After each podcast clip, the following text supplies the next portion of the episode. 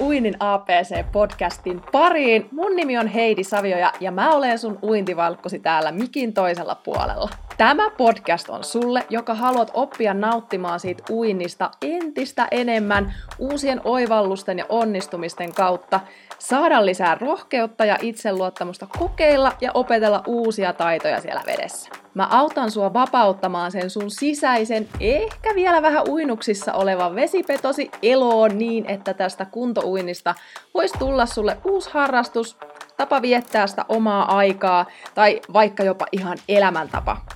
Mä tuun opettamaan sulle yksinkertaisia askeleita, joiden avulla sä voit oppia uimaan muun muassa vapaa-uintia sulavasti ja taloudellisesti ilman mitään aikaisempaa kokemusta tästä lajista.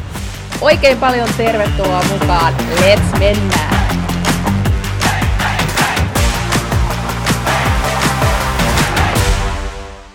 Moi ja tervetuloa jälleen tänne Uinin APC-podcastin pariin. Meillä on kolmas jakso starttaamassa ihan näillä näppäimillä. Ja itse asiassa tässä jaksossa mä kerronkin sulle kolme syytä siihen, että miksi se sun uinti tuntuu raskaalta.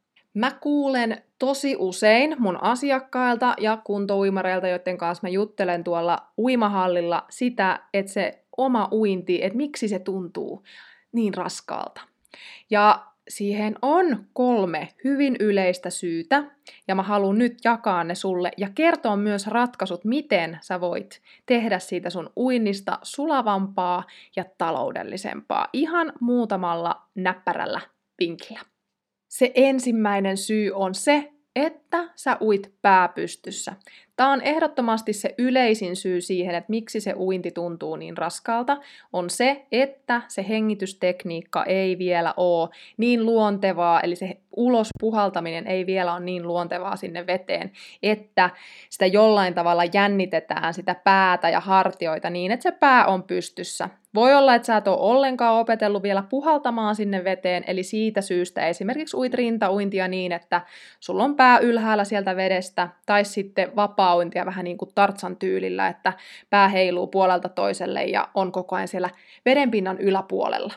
Eli tämä on ehdottomasti se yleisin syy siihen, miksi se uinti on niin raskasta.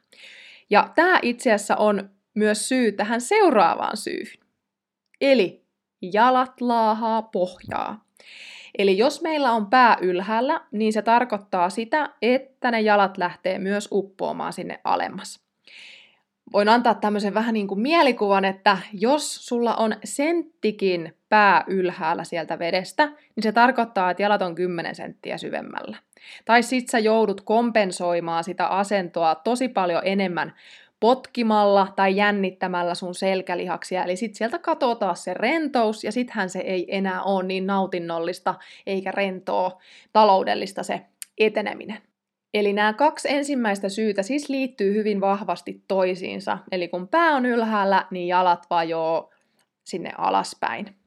Voi olla myös syynä sit se, että potku ei vielä oikein pidä, eli voi olla jäykät nilkat tai sä et edes tiedä, että mitenkä se vapaoinnin potku pitäisi oikeoppisesti mennä, niin siitä syystä ne jalat on siellä syvällä menossa.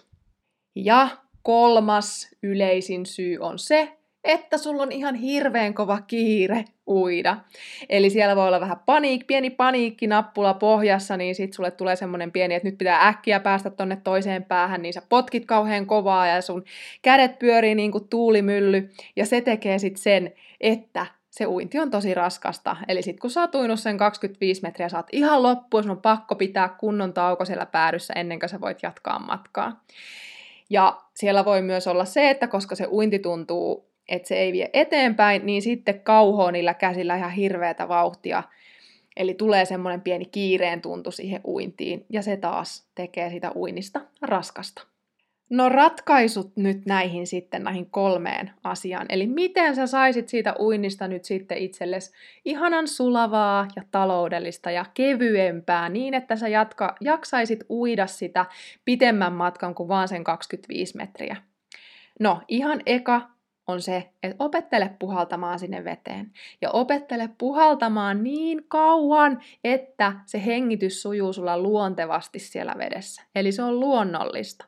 Koska mitä enemmän sä oot siellä vedessä kuin kotonas, niin sitä paremmin sä pystyt oppimaan uusia asioita ja nimenomaan sitä vapaa-uintia, kun sun ei tarvi miettiä sitä hengitystä ihan koko aikaa, että miten se menee. Ja toinen on se, että harjoittele kellumista ja liukumista paljon. Harjoittele selällä kellumista, harjoittele mahalla kellumista, harjoittele kellumista siellä kaiteella, harjoittele kellumista ilman kaidetta, harjoittele kellumista niin, että sulla on silmät kiinni ja oikein sä nautiskelet vaan sitä, miten se vesi kannattelee sua siellä altaassa. Muistat hengittää syvään ja kunnolla niin, että keuhkot tulee kunnolla täyteen, koska, koska keuhkot on ne, jotka pitää meidät siellä pinnalla. Eli harjoittele ja oo siellä vedessä mahdollisimman paljon. Liukumista harjoittele niin, että sulla on hyvä virtaviivainen asento, kun sä ponnistat sieltä päädystä tai pohjasta ja opit sitä kautta ylläpitämään sitä hyvää uintiasentoa niin, että nimenomaan se pää tulee sinne käsien väliin ja jalat tulee sinne pinnalle. Eli tämä on nimenomaan siihen uintiasentoon liittyvä harjoitus, koska jos meidän uintiasento ei ole virtaviivainen, niin se uinti on tosi raskasta. Eli se hyvä uintiasento on avain siihen, että se sun uinti on sulavaa ja taloudellista. Ja sitten kolmantena se, että opettele se oikea potkutekniikka. Eli harjoittele ensiksi vaikka ihan vaan istuen siellä altaan reunalla sitä potkua ja sen jälkeen kaiteella ja sitten vaikka sen laudan, pullarilaudan kanssa niin, että sä etenet pikkuhiljaa eteenpäin. Saat vahvistettua sieltä niitä lihaksia. Ja opettele oikea potkutekniikka myös siinä mielessä, että se ei ole se, joka vie sua eteenpäin, vaan se käsiveto on se, joka vie sua eteenpäin. Eli potkut on siellä sua tukemassa ja auttamassa pitämään yllä sitä hyvää uintiasentoa. Niiden tarkoitus ei ole viedä sun kaikkia energioita, vaan nimenomaan ylläpitää sitä hyvää uintiasentoa. Niin kuin äsken sanoin, niin se on se avain siihen taloudelliseen ja sulavaan uintiin. Ja taas siihen taloudelliseen ja sulavaan uintiin liittyy vahvasti myös sit se hengitys, että se on sulle luonnollista. Eli nämä kolme asiaa, kun sä laitat kuntoon, niin sä oot jo tosi hyvällä mallilla siinä, että sun uinnista tulee kevyempää. Ja sitten mä halusin vielä tähän nostaa sen, että jos sun tekniikka on jo kunnossa, niin tarkista myös nämä asiat. Että ootko sä syönyt riittävästi? Ootko sä nukkunut hyvin? Entä ootko sä ehtinyt palautua siitä edellisestä harjoituksesta, minkä sä oot tehnyt? Entä onko sulla lihasjumeja? Kiristääkö sun lihakset? Onko sulla tullut paljon istumista töissä? Että esimerkiksi sitä kautta on lihakset kireenä, tai onko sä tehnyt jonkun kovan salitreenin, joka taas on sitten kiristänyt esimerkiksi hartialihaksia. Tai onko, onko sulla mahdollisesti nyt tällä hetkellä töissä tai elämässä ylipäänsä nyt stressaavampi ajanjakso menossa?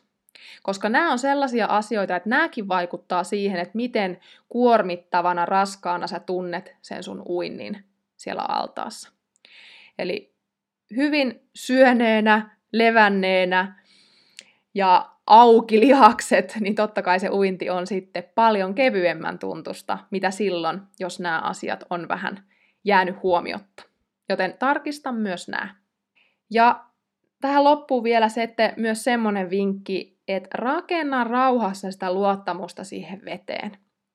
Ja myös itseesi, koska se luottamus nimenomaan suhun itseen ja siihen veteen on myös tärkeässä roolissa siihen sulavaan ja taloudelliseen uintiin, koska vesi on niin erilainen elementti, se ei ole meille niin luontainen mehän ollaan totuttu liikkumaan pääasiassa maalla, joten se vesi on, siellä on erilaiset lainalaisuudet, mitä taas sitten täällä maanpinnalla.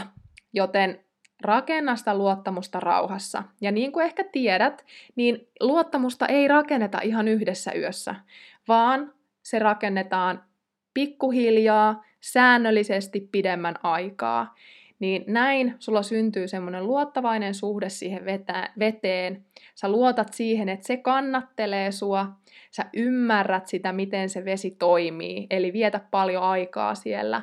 Ja kun sä teet itselle sopivia harjoitteita, et liian haastavia, vaan nimenomaan sellaisia, jotka vähän tuntuu ehkä epämiellyttävältä, mutta ei ole myöskään liian helppoja, niin ne taas pienten onnistumisten kautta kasvattaa sitä sun omaa luottamusta ja myös sitä rohkeutta tehdä siellä vedessä erilaisia asioita ja opetella sitä uutta taitoa.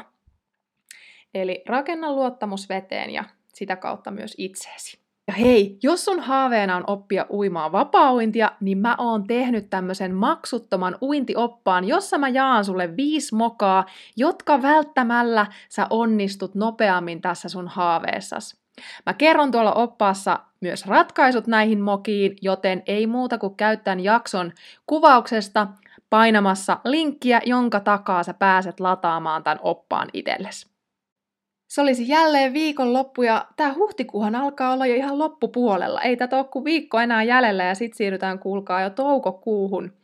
Ai että, kevät ja kesä tulee sieltä ryminällä. Ja vielä on hallit auki viikonloppuisin. Yleensähän moni halli laittaa ovet säppiin viikonloppuna, ainakin täällä Vaasassa, mutta vielä päästään uiskentelemaan myös viikonloppuisin, joten ei muuta kuin uikkarit kassiin ja uimahallille nyt sitten viikonloppuna ja ja näitä asioita sit vaan harjoittelemaan. Hei, ja seuraava jakso on nyt sitten tulossa ensi viikolla jälleen perjantaina, joten laitahan tämä kanava tilaukseen, käy kurkkaamassa sieltä kuvauksesta mahdolliset linkit ja nähdään seuraavassa jaksossa. Moikka!